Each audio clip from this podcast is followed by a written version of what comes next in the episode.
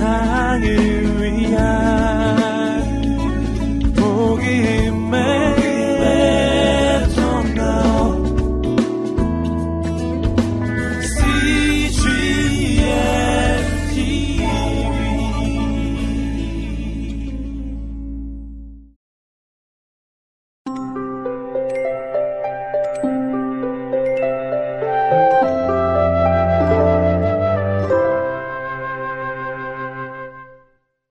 78일 마가복음 14장, 누가복음 22장, 요한복음 12장부터 13장 말씀입니다. 32. 유다의 배반 마가복음 14장, 요한복음 12장 이 이야기는 바로 앞에 해준 마리아의 향유에 대한 이야기에 이어지는 거란다. 마리아가 예수님의 머리와 발에 비싼 향유를 다 부어버렸잖아. 마리아는 자기가 예수님을 얼마나 많이 사랑하는지 예수님에게 보여드리고 싶어서 그렇게 했단다. 예수님도 마리아가 한 일을 아주 기뻐하셨지. 식탁에 함께 앉아 있던 다른 사람들도 마리아의 행동을 좋게 생각했을까? 아니란다.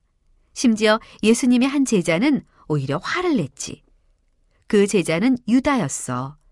유다는 마리아가 그 비싼 향유병을 깨뜨리고 그 속에 있던 향유를 예수님에게 한 번에 다 부어버린 것을 바보짓이라고 생각했지.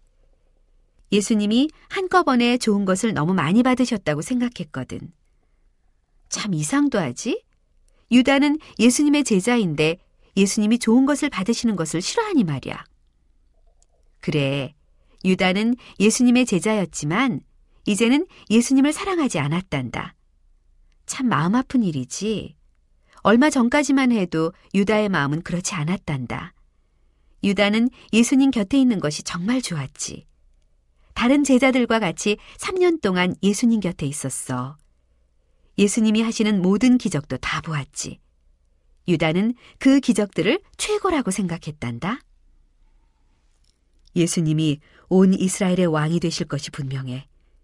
이런 기적을 일으킬 수 있는 왕은 아주 위대한 왕이 되겠지. 예수님은 멋진 궁전에서 살게 될 거야. 그리고 우리는 예수님을 돕게 되겠지. 나는 돈을 관리하는 일을 할 거야.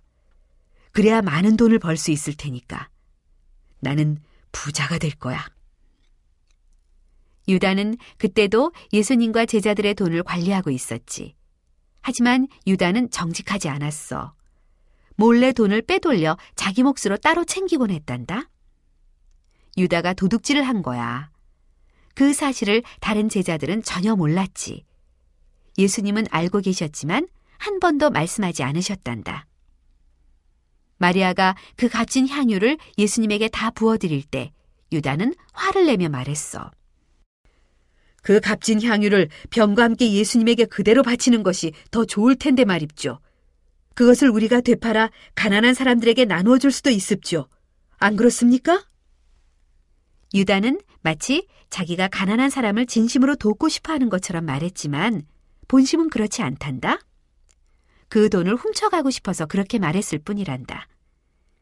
유다가 도둑이라는 것을 모르는 다른 제자들은 유다의 말에 동의했지. 유다 말이 맞아. 그 돈으로 가난한 사람들을 돕는 게 더 좋을 뻔했어. 그 말을 하면서 제자들도 마리아에게 조금 화가 났지. 다행스럽게도 예수님이 마리아를 도우셨어. 마리아가 한 일은 좋은 일이요. 가난한 사람은 항상 여러분 곁에 있어. 나중에라도 언제든지 도울 수 있어요. 하지만 나는 며칠 후면 이곳에 없을 것이요. 나는 죽게 될 것이요. 마리아는 그 사실을 알고 나를 위해 이 향유를 준비한 거요. 예수님이 죽는다는 말씀을 또 하시는군. 유다는 생각했단다. 예수님은 왕이 될 생각이 없으신 거야. 그러니까 지금까지 예수님을 따라다닌 것이 다 헛수고였단 말이지. 예수님이 왕이 안 되면 그럼 난 뭐야? 이제 뭘 하냐고. 사람들은 우리가 예수님의 제자였다는 것을 다 알고 있어. 만약 제사장들이 예수님을 감옥에 잡아 가두기라도 한다면 우리도 전부 잡아갈 거야. 안 돼. 그럴 수는 없어. 이제는 예수님의 제자 따위는 안 할 거야. 유다는 예수님에게 갑자기 화가 났단다. 지금까지의 자기 계획이 모두 물거품이 되어버렸으니 말이야. 예수님이 왕이 안 되시면 부자가 되겠다는 자기 꿈도 사라지는 거잖아. 그때 유다는 전혀 다른 생각을 해냈어. 돈을 많이 벌 수 있는 다른 방법을 생각해낸 거야. 아주 비열한 방법이지만 말이야. 유다가 생각해낸 방법은 무엇일까? 유다는 예수님을 팔아넘기려고 했어. 불쌍한 유다. 나중에 아주 많이 후회할 일을 계획해버렸지 뭐야. 다른 제자들은 아무도 눈치를 채지 못하게 유다는 예루살렘에 있는 제사장을 찾아갔단다. 그리고 예수를 감옥에 잡아 가두고 싶으시죠? 그렇죠? 제게 돈을 많이 준다면 그 일을 돕도록 합죠. 그거 아주 좋은 제안이군. 제사장들도 기뻐했단다. 예수를 잡아 감옥에 가두는 일을 도와준다면 돈은 얼마든지 주겠다. 하지만 이 일은 절대 비밀이다. 아무도 눈치채서는 안 돼. 모든 사람이 예수를 좋아하고 있기 때문에 예수가 잡혀가는 것을 보면 사람들이 소동을 일으킬 거야. 그런 일은 걱정하지 마십시오. 날이 어두워졌을 때 예수를 잡아가면 될 것 아닙니까?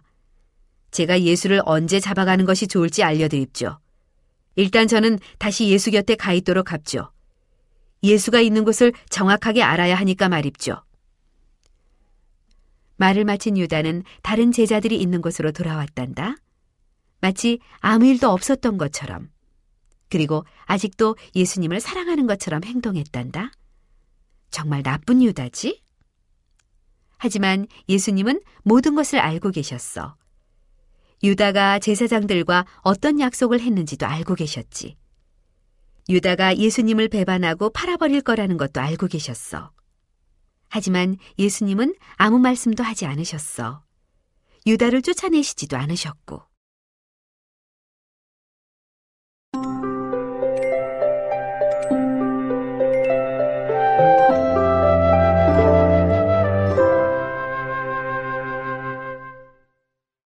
(33) 누가 최고의 제자일까? 누가복음 22장, 요한복음 13장. 6월절 명절이 바로 코앞에 다가온 어느 날 저녁이었지. 예수님은 제자들과 함께 마지막으로 6월절 명절을 보낼 계획이셨어. 예루살렘에 사는 한 사람이 자기 집 큰 방을 빌려주었지. 예수님과 제자들은 그곳에서 6월절을 기념하는 식사를 하실 수 있었단다. 제자 두 명이 그날 저녁을 위한 준비를 했어. 빵과 포도주와 그 외 필요한 것을 샀단다. 이스라엘에서는 맨발에 샌들을 신고 다닌다고 했지? 온종일 그렇게 돌아다니다 보면 저녁쯤에는 발이 아주 더러워져. 그래서 저녁 식사를 하기 전에는 발을 깨끗하게 씻는단다. 발은 하인들이 씻어주지. 식사 준비를 하던 제자 두 명은 발을 씻을 수 있도록 물에 담긴 커다란 대야를 문 옆에 준비했지. 그 옆에는 더러워진 물을 버릴 빈 통도 두었어. 발을 닦을 수건도 그 옆에 갖다 두었단다. 저녁이 되자 식사 준비가 끝난 방으로 예수님과 다른 제자들이 들어왔단다. 하지만 사람들의 발을 씻어줄 하인이 없는 거야. 이제 어떻게 하지? 제자 중 한 사람이 나서야 할 것 같았어. 그런데 누가 그 일을 하지? 나는 안 할 거야. 베드로가 생각했단다. 나는 하인이 아니야. 나는 예수님의 제자 중 최고야. 내가 그 일을 할 이유는 없지. 그럼? 나는 그런 일 안 해. 야고보가 생각했단다. 나는 예수님의 가장 중요한 제자야. 나는 그런 일 안 해. 빌립도 생각했지. 나는 하인 노릇을 할 생각이 전혀 없어. 다른 사람이나 하라고 그래. 나는 안 해. 모두 이렇게 생각하고 있었단다. 그래서 발도 씻지 않고 더러운 발 그대로 식탁에 가서 앉았지. 그러면서 서로 이런 말을 주고받았어. 우리 중 누가 최고일까? 누가 가장 못났을까? 제자들이 이런 말싸움을 벌이고 있을 때 예수님이 일어서셨단다. 일어나셔서 물이 담긴 대야와 빈 통과 수건을 챙기시는 거야. 그리고 식탁에 앉아 있는 제자들에게 가시는 거야. 제자들은 놀라서 숨을 죽인 채 멍하니 쳐다보고만 있었단다. 예수님은 빌립 앞에 무릎을 꿇고 앉으셨지. 그리고 그의 발을 씻어주시고 닦아주셨어. 빌립은 아무 말도 못했단다. 자신이 너무 부끄러웠거든. 예수님이 하인이 되신 거야. 제자들은 자기가 최고이기 때문에 그런 일은 할 수 없다고 생각하고 있었는데 하나님의 아들이신 예수님이 하인이나 하는 일을 하고 계셨어. 빌립의 발을 씻기신 예수님은 야고보에게 가셨지. 그리고 야고보의 발도 씻어주시고 닦아주셨단다. 예수님이 또 베드로에게 다가가셨어. 하지만 베드로는 자기 발을 치워버렸단다. 주님께서 제 발을 씻어주신다고요? 안 됩니다. 그러실 수 없습니다. 하고 소리쳤지. 베드로는 너무 부끄러워 얼굴이 빨개졌단다. 예수님은 부드러운 눈빛으로 베드로를 바라보시며 말씀하셨어.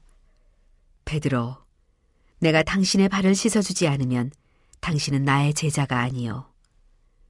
그 말에 베드로는 깜짝 놀랐단다. 뭐라고? 예수님의 제자가 아니라고? 그런 일은 있을 수 없어. 내가 예수님을 얼마나 사랑하는데 나는 언제나 예수님 곁에 있을 거란 말이야. 베드로는 치웠던 자기 발을 예수님 앞에 쓱 내놓았어. 그리고 손도 같이 내밀었단다. 주님, 그렇다면 저의 손과 머리도 같이 씻어 주십시오. 저는 완전히 주님의 사람이 되고 싶어요. 아니요. 그럴 필요는 없소. 발을 씻는 것으로 충분하오. 예수님은 말씀하셨단다. 예수님은 베드로의 발을 씻기시고 유다에게로 가셨어. 예수님은 유다 앞에 무릎을 꿇으시고 그 발을 씻어주셨지. 유다가 예수님을 배신하리라는 것을 아시면서도 기꺼이 유다의 하인이 되어 주셨어. 제자들의 발을 다 씻기시고 예수님이 다시 식탁에 가 앉으셨단다. 누구도 고개를 들고 예수님을 쳐다보지 못했어. 너무 부끄러웠거든. 내가 왜 이 일을 했는지 아시오. 예수님이 물으시고 말씀하셨단다.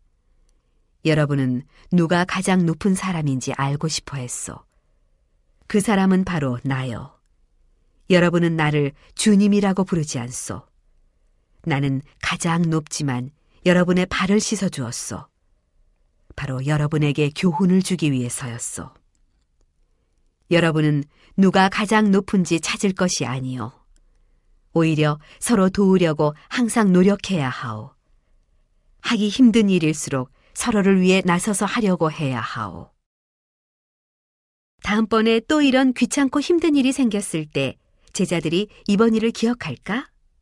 그럼 기억하고 말고 예수님은 그날 밤 제자들에게 어떻게 남을 섬겨야 하는지 보여주셨단다. 예수님 말씀을 들은 제자들은 그제야 고개를 들고 예수님을 바라볼 수 있었어. 11명의 제자들은 이렇게 생각했지. 예수님은 정말 좋으신 분이야. 난 예수님을 사랑해. 하지만 열두 번째 제자인 유다는 다르게 생각했단다. 예수님도 그것을 알고 계셨어. 그 생각을 하시자 예수님은 갑자기 너무 슬퍼지셨단다. 여러분 중 한 명이 나를 배신할 것이요. 그 끔찍한 말씀에 제자들은 서로 쳐다보았어. 제자 중 한 명이 예수님을 배신한다고? 어떻게 그런 일이? 누가 감히 그렇게 나쁜 짓을 할 수 있을까? 주님, 저는 아니지요. 두려운 눈으로 예수님을 바라보면서 제자들이 물었단다. 유다는 아주 퉁명스럽게 말했어. 내가 그 사람일 리는 없겠죠? 예수님은 유다에게 빵 한 조각을 집어주시며 다른 사람은 듣지 못하도록 작은 소리로 말씀하셨단다. 유다, 바로 당신이요. 그러고는 다른 사람들이 다 들을 수 있도록 조금 큰 목소리로 말씀하셨어. 유다, 계획한 일을 서둘러 하시오. 그 말에 유다는 벌떡 일어서더니 그 방을 나가버렸지. 다른 제자들은 유다가 예수님이 부탁하신 어떤 일을 하러 가는 거라고 생각했단다. 가난한 사람들에게 돈을 나눠주는 일이나 물건을 사오는 일 말이야. 유다는 돈을 관리하고 있었거든. 그래서 유다가 갑자기 방을 나가도 이상하게 생각하지 않았단다. 하지만 유다는 예수님이 무슨 뜻으로 말씀하셨는지 정확하게 알고 있었지. 유다는 바로 제사장들에게 달려갔어. 그리고 날이 어두워지자 예수님을 붙잡을 수 있는 곳이 어디인지 알려주었단다. 온 세상을 위한